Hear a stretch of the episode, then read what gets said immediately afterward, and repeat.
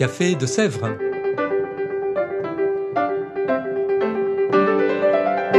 Au Café de Sèvres, on discute philosophie et théologie.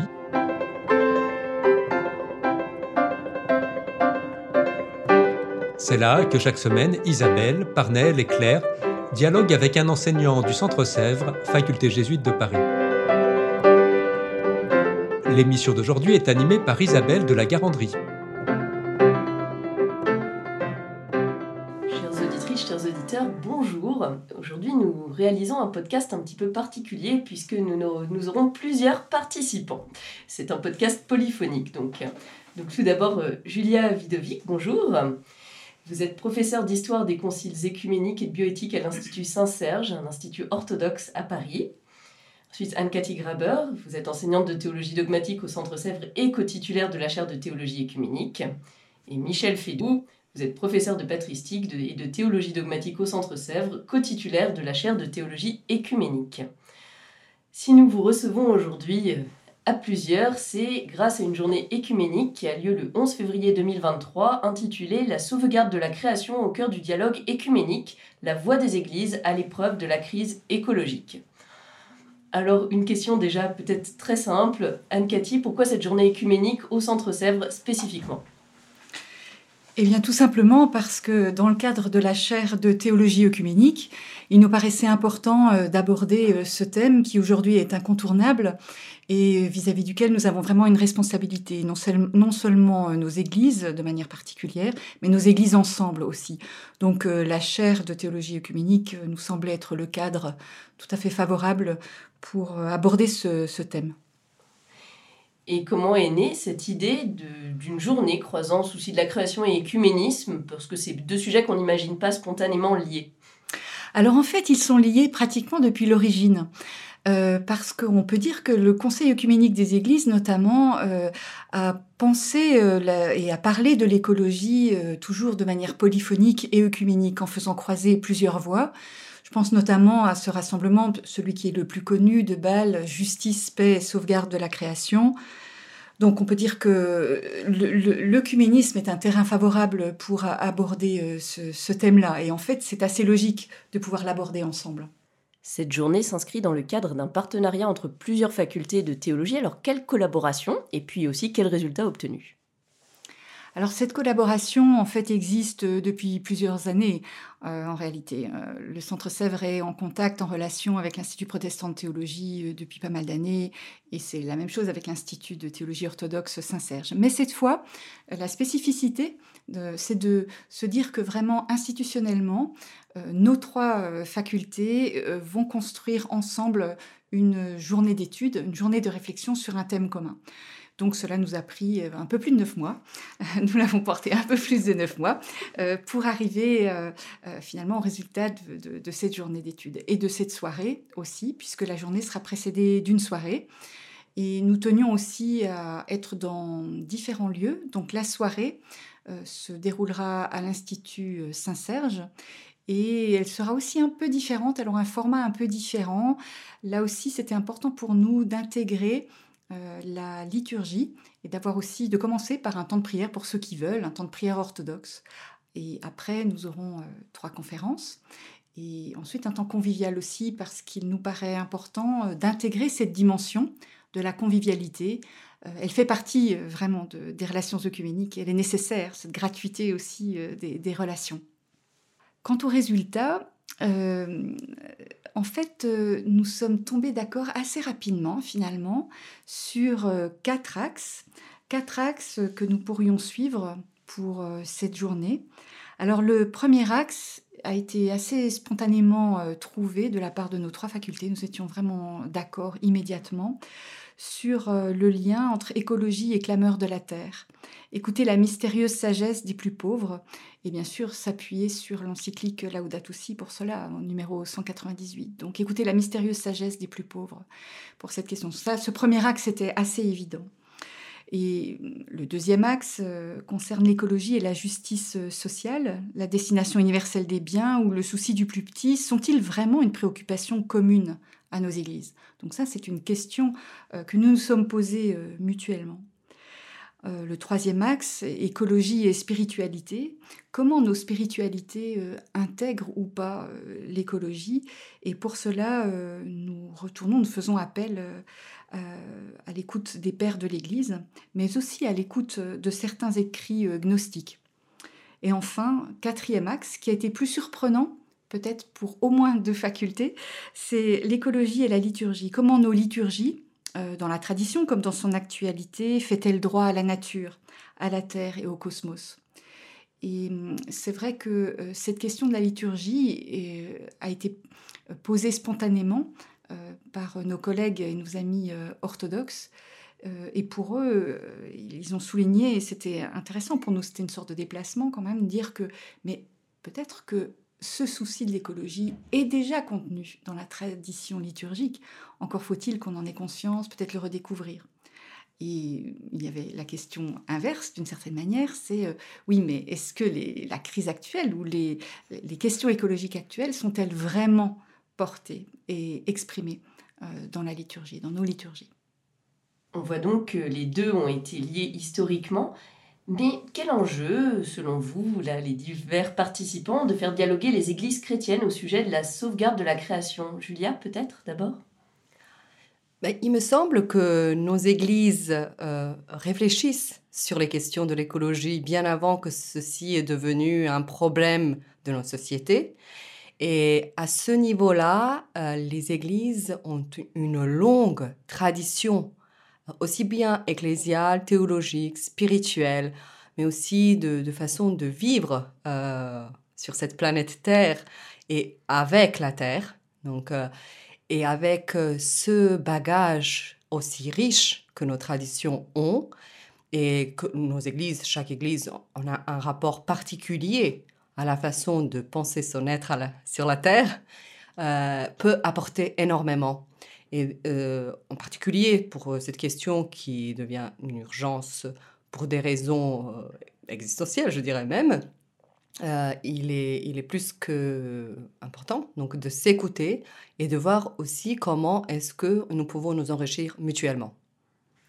Et pour vous, Michel? Je crois que c'est important de rappeler d'abord que dans le christianisme ancien, déjà, il y a beaucoup de textes qui témoignent d'une grande attention à la terre, à la nature, à la manière dont on doit habiter ce qu'on appelle aujourd'hui la maison commune.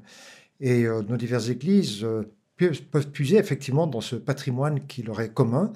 Et effectivement, comme le disait Julia à l'instant, il y a dans nos diverses traditions, à l'époque moderne, à l'époque contemporaine, déjà euh, toute une réflexion sur euh, euh, la manière d'habiter cette terre et de veiller à sa sauvegarde. Mais toutes ces questions, toutes ces réflexions se trouvent actualisées par la grave crise écologique dont nous avons de plus en plus conscience. Et pour vous, Anne-Cathy, quel enjeu de faire dialoguer les églises chrétiennes au sujet de la sauvegarde de la création? Alors pour moi, l'enjeu est que euh, une église, une tradition, une église, selon moi, ne peut pas faire face à une crise majeure seule. Euh, ça, c'est une première chose. Nous avons besoin les uns des autres pour faire face à une crise. Et hum, finalement, c'est ce besoin que nous avons vraiment les uns des autres qui s'exprime là. Mais euh, également, cette question est adressée à toutes les traditions chrétiennes. Cette question de cette crise euh, climatique, la crise environnementale, elle est vraiment posée, elle s'adresse à toutes les églises. Donc nous allons, ça ne sert à rien de répondre, vu la gravité en plus de la situation, ça ne sert à rien de répondre chacun de notre côté. Et nous avons besoin les uns des autres pour répondre à un enjeu aussi majeur. Euh, et puis d'autre part, je crois aussi que nous pouvons adapter davantage euh, nos réponses et être plus polyphoniques, plus symphoniques dans nos réponses. Mais il me semble aussi que euh, les églises n'ont pas seulement une réponse à donner, qu'elles elles doivent d'abord être vraiment interrogées par ce qui se passe. Et là aussi, nous avons besoin les uns des autres pour entendre ce questionnement vraiment. Effectivement, c'est une question dont on entend beaucoup parler euh, du fait de l'urgence existentielle, comme vous le disiez Julia.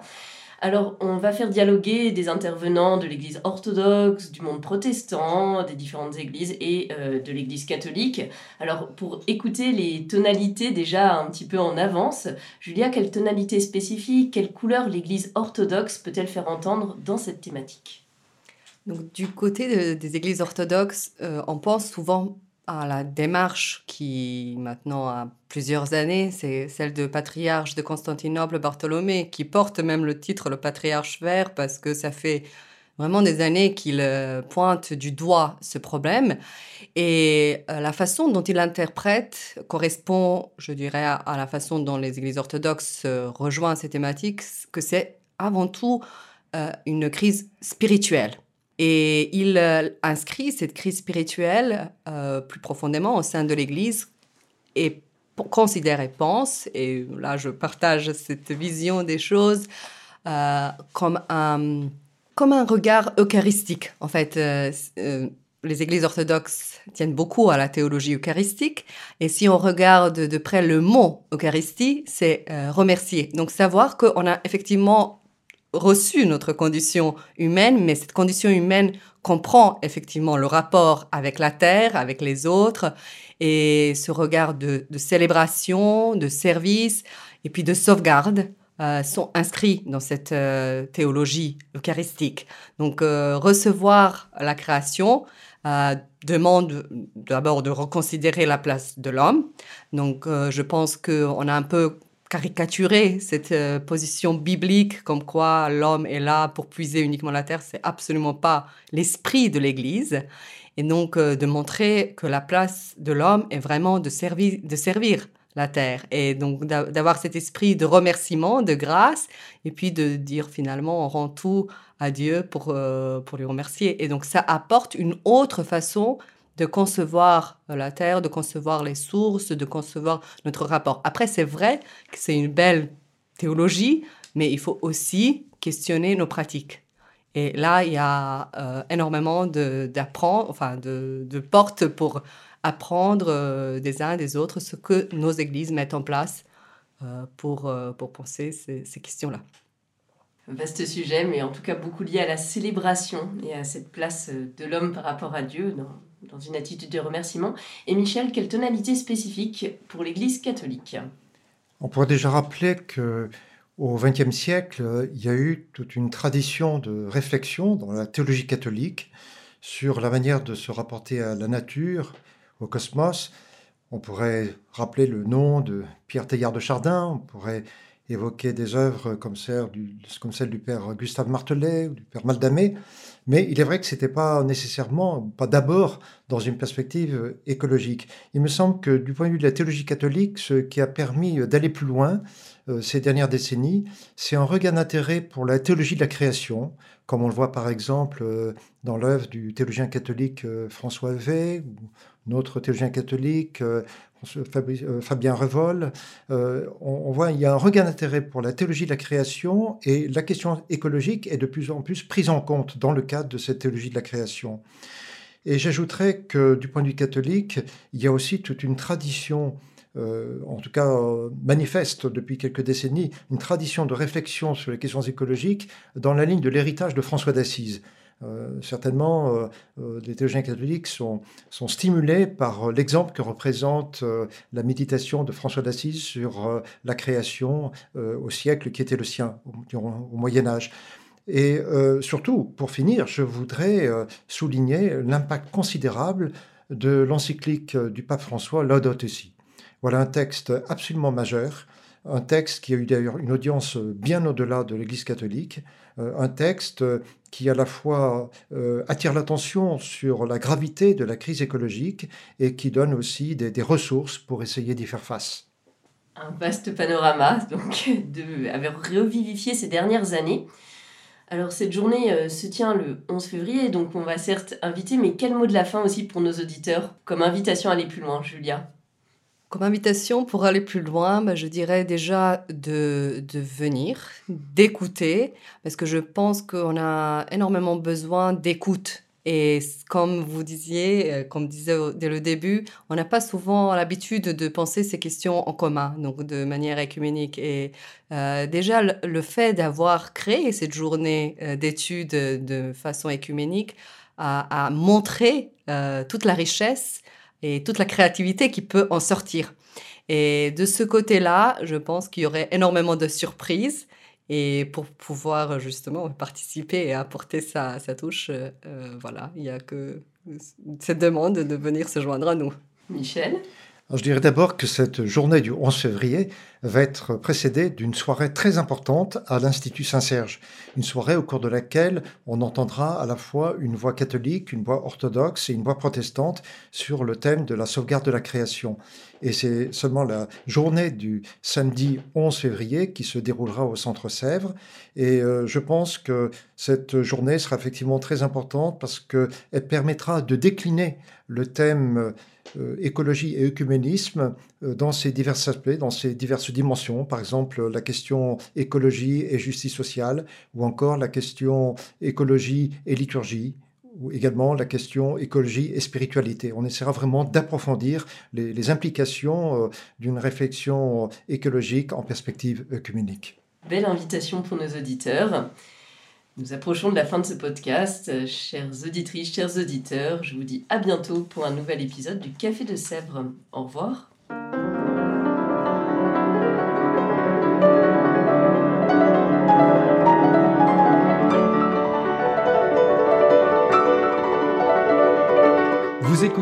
Café de Sèvres, le podcast du Centre Sèvres, Faculté jésuite de Paris, en partenariat avec RCF.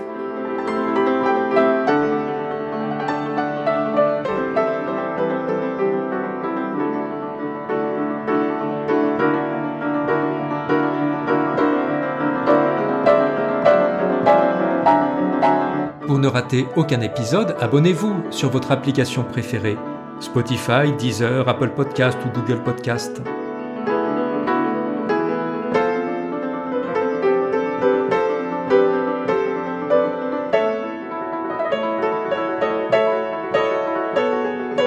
Et sur notre site internet www.centresèvres.com, découvrez l'ensemble de nos cours et conférences en philosophie et théologie. À bientôt!